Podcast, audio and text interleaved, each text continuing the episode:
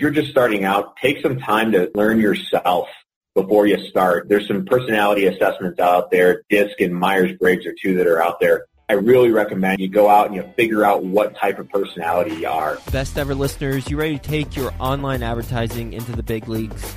Are you ready to get more leads? Well, how about we do all this for free? Yeah, sure, free. Well, it starts out with a free strategy session with Dan Barrett. You recognize his name, episode 565, titled Google AdWords and Cutting Edge Strategies. He's the only certified Google partner agency that works exclusively with real estate investors. That's why I'm talking about him. And he's managed over a million dollars of client spend and scored an 80th percentile for or higher for best practice. Basically, he knows his stuff. And he is offering a free strategy session for one hour to do a deep dive with you and learn about your market and collaboratively come up with an online advertising strategy based on your target audience. And he's offering to do this for the best ever listeners. Go to adwordsnerds.com forward slash Joe. Now, I mentioned free. Well, the strategy session is free. And then you can either take the online advertising strategy that he comes up with on the call and go implement it yourself. There you go, it's free. Or you can have him and his agency do it for you. It's a turnkey solution. And by the way, that likely one that being free too, assuming that you're closing on the leads that he's generating for you as a result of all the efforts. Go to adwordsnerds.com forward slash Joe. He's got some amazing stuff. Ask him about the pre targeting for direct mail lists that he does.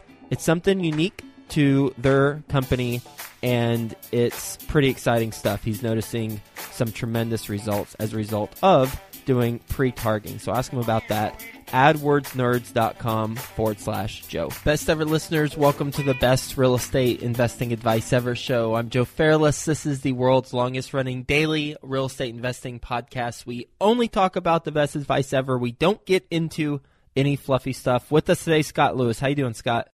I'm doing great, Joe, and best ever listeners.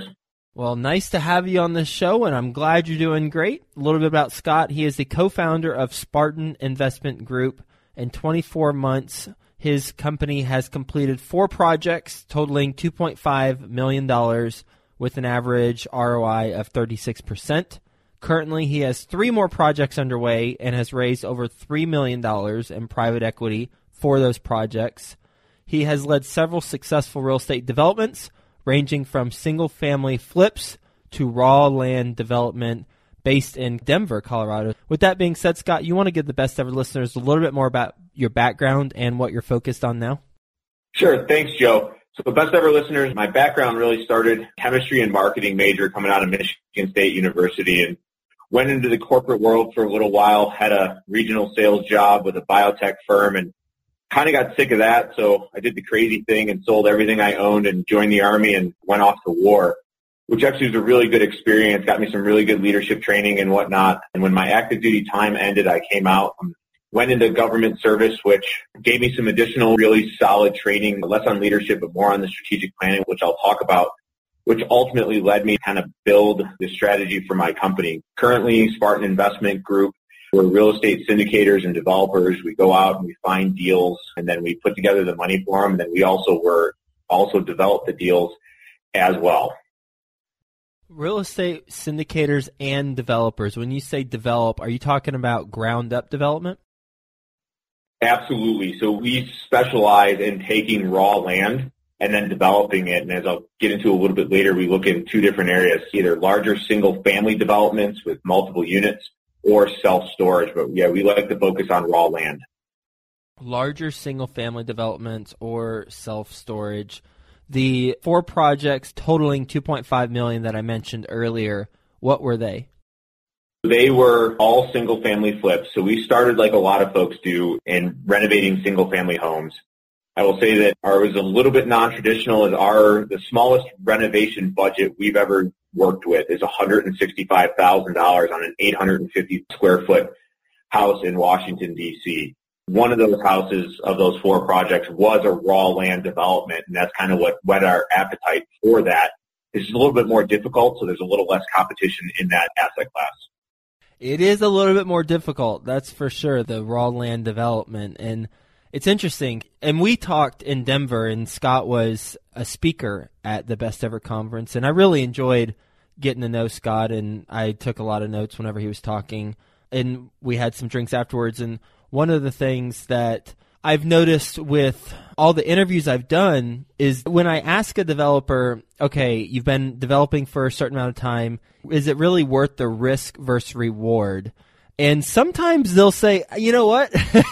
I just like doing it. I don't know if it's worth the risk versus reward because there's so many uncertainties and so many gray hairs that I got through the development process. What are your thoughts on that?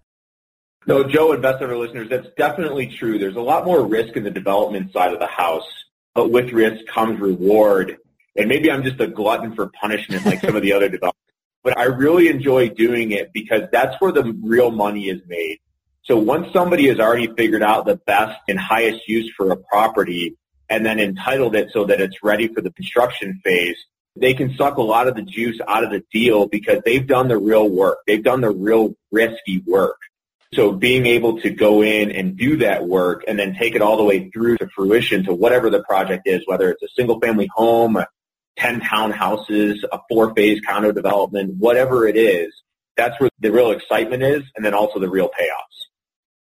So let's talk about a specific project, any one of those four that total 2.5 million on the four over the last 24 months. Can you give us some numbers and just tell us about a project? One of them was the development deal, and it was not quite raw land. A hole had been dug in the ground, so not quite raw. But our contractor that we've partnered with over the last six years had a stuck project that he had kind of started and stopped. And we got in there and we helped him work through a stop work order through the city, which anybody that's got the, fluorescent tag on their door once in a while knows that that's a bad place to be. So we helped him work through that we did a kind of a partner deal. He owned the land already, so he brought the land, we brought the money, split 40, 60, 40% going to him, 60% going to us. And all told, I want to say we were in at about 450,000 for development and construction and sales and everything, and the out was about 750,000.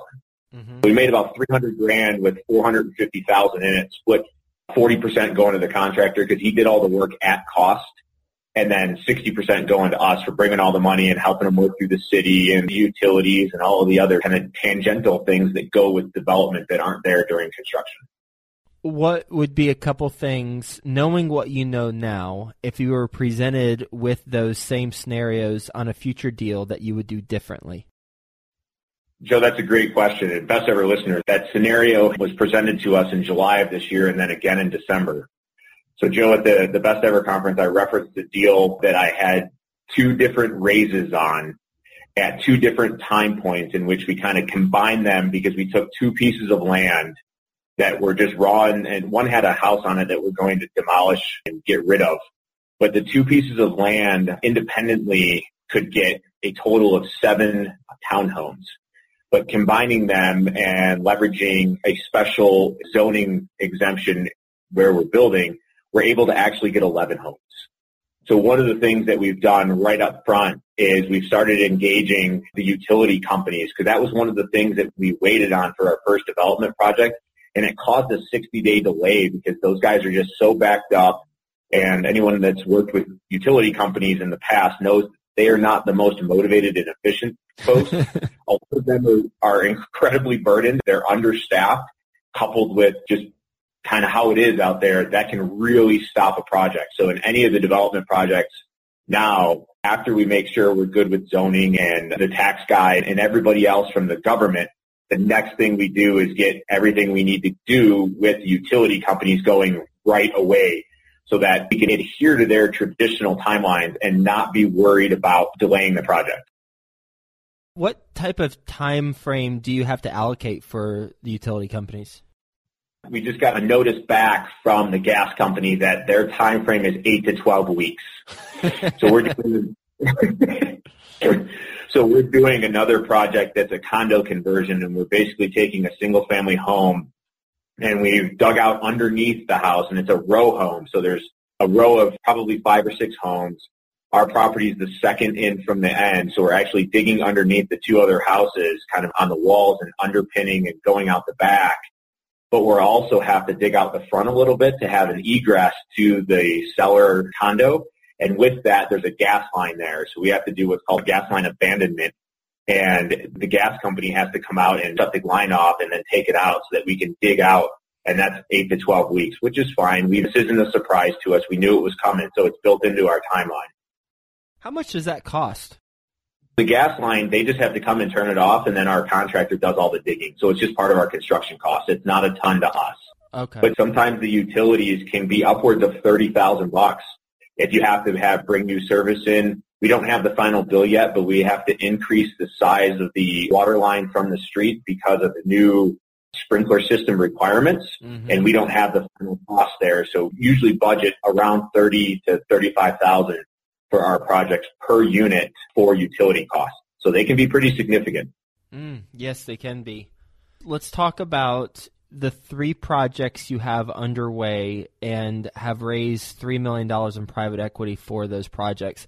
Have those projects closed as far as you've bought them, you've got the equity, and now you're implementing the business plan? Yes. So one of them is actually closed, constructed, and sold. Last Friday, we just closed on the property. That one went pretty well. It took a little bit longer. It, we missed our timeline by about two months. So we gave our investors a 2% equity bump just for us missing our timelines. So that one went pretty well other than the timeline. Our budget came in, we wanted it, so that was good. What type of project was it?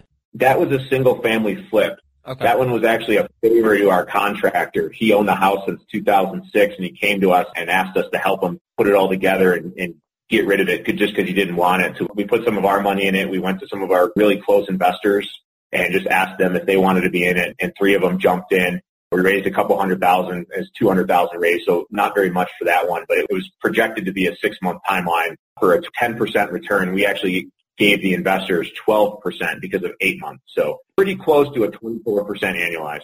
What was the all-in price? What was the exit price? The all-in price was about 630,000 uh-huh. and the out price was 785,000. That one normally doesn't meet our 30% ROI criteria, but because of a favor to our contractor in the short timeline, we decided to do it. Cool. $155,000 profit in eight months. Let's talk about project number two.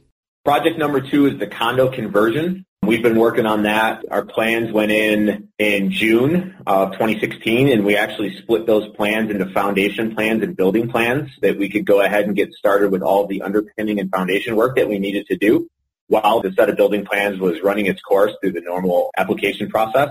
And that one, that's kind of our gold standard. We got a, a pretty sweet deal on that. We worked on it for about 18 months trying to track down the owner and just a, random fortuitous meeting at Corner Bakery with an attorney to talk about another project. He referenced having a client with a property on L Street and we immediately knew who it was. We had talked to the owner a couple of times and she had told us that she had an attorney and we didn't think that was even remotely possible, but turns out it did. So that one, the financials are pretty good. We're going to be all in at a million and out at 2.6 million. Mm.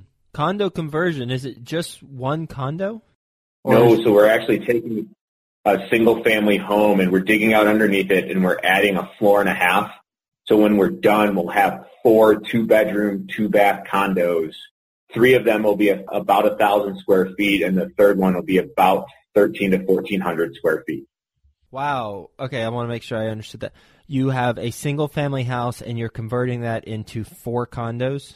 Yes. The real sweet deal about that is we acquired the property as a single family home, yep. but because we're converting it to condos, that allows the financials to change a little bit. And that's where the deal is. It's a big thing that's going on in the District of Columbia right now is the condo conversions because the housing is so limited and DC, there's a number of reasons that housing is limited in DC, but one of the things folks are doing is they're row houses, so you can't really go out to the sides and you don't really want to go out to the back too much because you kill the property and sometimes the lots are really small. So the other way is to go up and down.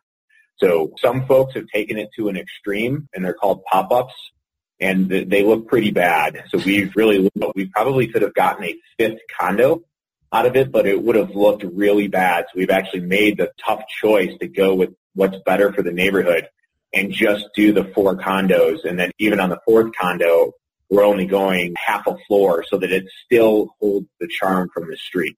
Mm-hmm. And you said your all-in price was a million. Did I hear that correct? The, the all-in after everything is done is about 1.5 million to include acquisition, construction. Uh-huh. And what are you projecting it will sell for once all four condos are sold? Right around 2.6. Nice. What do you do, if anything, while you're building it to secure the condos sales? That's kind of a balancing act. So as soon as we get the drywall up, we'll go through and we'll start soft marketing them. But with condo conversions, there's a lot of documentation that needs to get approved before you can get your certificate of occupancy. So there's only so much that you can do prior to certificate of occupancy. But with this particular one, our agents work consistently in this particular area of Washington, D.C. So probably maybe 45 days out or so, we'll start letting them pocket list it. And then once we get the certificate of occupancy, then we'll really go full bore because we can't close before that comes in anyways. So we don't want to market them too early. You mentioned that it was a fortuitous meeting that you knew exactly who your attorney was talking about when he mentioned he had a client. You said before that you had tried for 18 months to track down the owner. What were you doing and why didn't it work? We were just using the traditional methods that a lot of wholesalers and direct marketers use. We weren't doing anything crazy. We do have an aggregation kind of process that we use to bring a lot of different data sets together to identify sellers. Whenever we do direct marketing campaigns, which we've actually stopped doing, we only do maybe 50 letters at a time, but those 50 letters have been vetted through multiple levels within our organization. So it probably takes us as much time to hit 50 people as some of the wholesalers can hit 2,000 people because we take a very focused approach versus a wide blast of mailers. And every one of our letters is personally written to the person that we're trying to get at. And we've actually got really good response rate that way. This one was no different we got the person's phone number and we actually talked with her and, and she confirmed who she was. We met her later because we actually, one of the things that we do for any of our sellers is we help them try to reduce any fines, fees, taxes. It doesn't help us at all because our contract price is our contract price, but the mission of Spartan Investment Group is to improve lives through real estate. And we've had some pretty good luck working with the district. We saved one of our sellers $50,000 in back taxes and fees and it didn't go to us. It just gave her fifty thousand dollars more, and, and she was a DC firefighter, so that really helped change her life. So this particular seller, she was in her late seventies. Her husband had died quite a while ago, and it was probably pretty intimidating to have us call her on the phone. But once we actually got in contact with her lawyer, and he vouched for us and verified who we were, I actually went over to her house a couple times and took her down to the District of Columbia so she would be there in person and we were able to save her about ten thousand dollars in fees and fines. That was ten grand that went right back into her pocket that she wouldn't have gotten. Mm-hmm. So your process, which does work for other deals, didn't work initially when you were reaching out because you know might have been intimidated or for whatever reason. But when you talked to her attorney, that proved to be the door that opened up, and you're able to get the deal done. As a result of that, do you now make a more focused effort on speaking to attorneys about clients they have and just reverse engineer that process? We've actually moved away from going after the probate guys or the estate attorneys. We've got a couple attorneys that will occasionally pitch us deals that we have relationships with, but we made a strategic pivot in October of 2016 to kind of get out of the single family and direct marketing. Just too much competition down there in that red ocean market. So we really haven't even been engaging. We've got relationships with two attorneys that occasionally send us projects that they have as estate attorneys. But other than that, then we really haven't even been engaging sellers. So let's talk about what you are doing and the shift that you're making. What are you shifting toward? I would suspect it's self storage, right? Yeah, Joe, that's it. We're 100% going after self storage, and we are using some of the same methodologies. Lindsay, who is our director of business intelligence, comes from the intelligence community in DC. So she takes some of the methodologies that she used there to do the same thing for our business to identify sellers and to identify pieces of property that we want to go after. We found that when you're going after commercial deals, it's not a big deal to contact the sellers because commercial deals are based on numbers. There's no emotion involved. I mean, occasionally there is, but the vast majority is based on numbers so that as long as you present a reputable front from your company and that you are reputable in yourself, we found that it's much easier to deal with sellers for commercial deals. Have you gotten a self-storage deal under contract? Yes. Using our research methodology, we identified a piece of land in Washington state went through the whole process and engaged. The seller was using a broker, so he pointed us to the broker. We engaged the broker, and now we're under contract and we're in the due diligence period now. And it's a piece of raw land, so it'll be ground up development. How many storage units would be able to be built? That's a good question, Joe. And it's one of the things that we're trying to look at right now. There's wetlands on the property. So we had our biologist out there last week and he is delineating the wetlands on our survey, and then he's also classifying them. There's, there's various classes of wetlands, and depending on the class, they can either be easily moved or you have to go through Board of Zoning approvals to get an exemption to move them. Once we figure out what we can do with the wetlands, we can then go ahead and develop our site plan so that we know our unit mix and how many units we're going to put there. What we did initially was we looked at if we couldn't use any of the wetlands and we could only use what turns out to be about 40% of the acreage that we're buying, is this deal still feasible? Could we still pull this off? And the answer to that question was yes, which is why we wrote the contract, and the contract is contingent upon the biologist report and wetlands. Ah, okay. Well, when I was trying to interrupt you, you read my mind, so I'm glad I didn't interrupt you. That's what I was going to ask, how you identify what you make an offer if you don't know how many units can be built. Let's just say you cannot use any of the wetland area. Do you know how many units could be built just for that 40%? We could do approximately 50,000 square feet of self storage. Again, we haven't done our unit mix yet. We just used averages at this point, which a lot of folks might say we're treading in dangerous waters, but we have the contract written as such that we can kill the contract if necessary if we can't get what we need. So that's why we've decided to go this route versus having the complete feasibility study, which usually includes a unit mix, mm. which we've done kind of in heuristics to see whether the numbers would work out.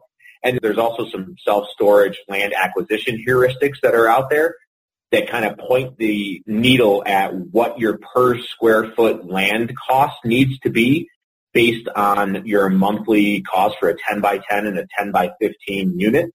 And we've done that projection. And if that's correct, then there's actually a lot of value in this land already, so we're okay. How much does it cost your company to qualify a deal like this before you can actually say yes or no definitively? That's a good question. So we've done our internal feasibility studies. So Lindsay, our director of business intelligence, does our internal feasibility studies. So currently it hasn't cost us anything other than her time. And feasibility studies cost anywhere from $3,000 for a desk audit where folks don't actually travel to your site up to seven to 8,000 if folks travel to your site to do the feasibility study. Didn't you say you had a biologist or someone going out to look? Aren't they charging you something? They are. We think we're going to put about $10,000 on the line before we actually know whether we can do this or not. And the bulk of the $10,000 comes from where? All of our money. We don't use investor money no, no, no. I mean, what, what are the expenses that make up the 10K? There's three major ones, or four in this case, but normally it's three. So in this case, we need a civil engineer to give us an initial site plan to take to the city. Then we need our biologist to go out there to delineate the wetlands and any either protected or invasive species of plants or animals. We need a geotech report so they can go out there and test the soil and tell us like what type of soil it is so that we can then have the civil engineers calculate the concrete mix. And for this particular area, we actually need a mine hazard report because there's some old mines that are there. So we have to make sure that there is no mines underneath. So all told, that's probably going to be about 25,000 bucks.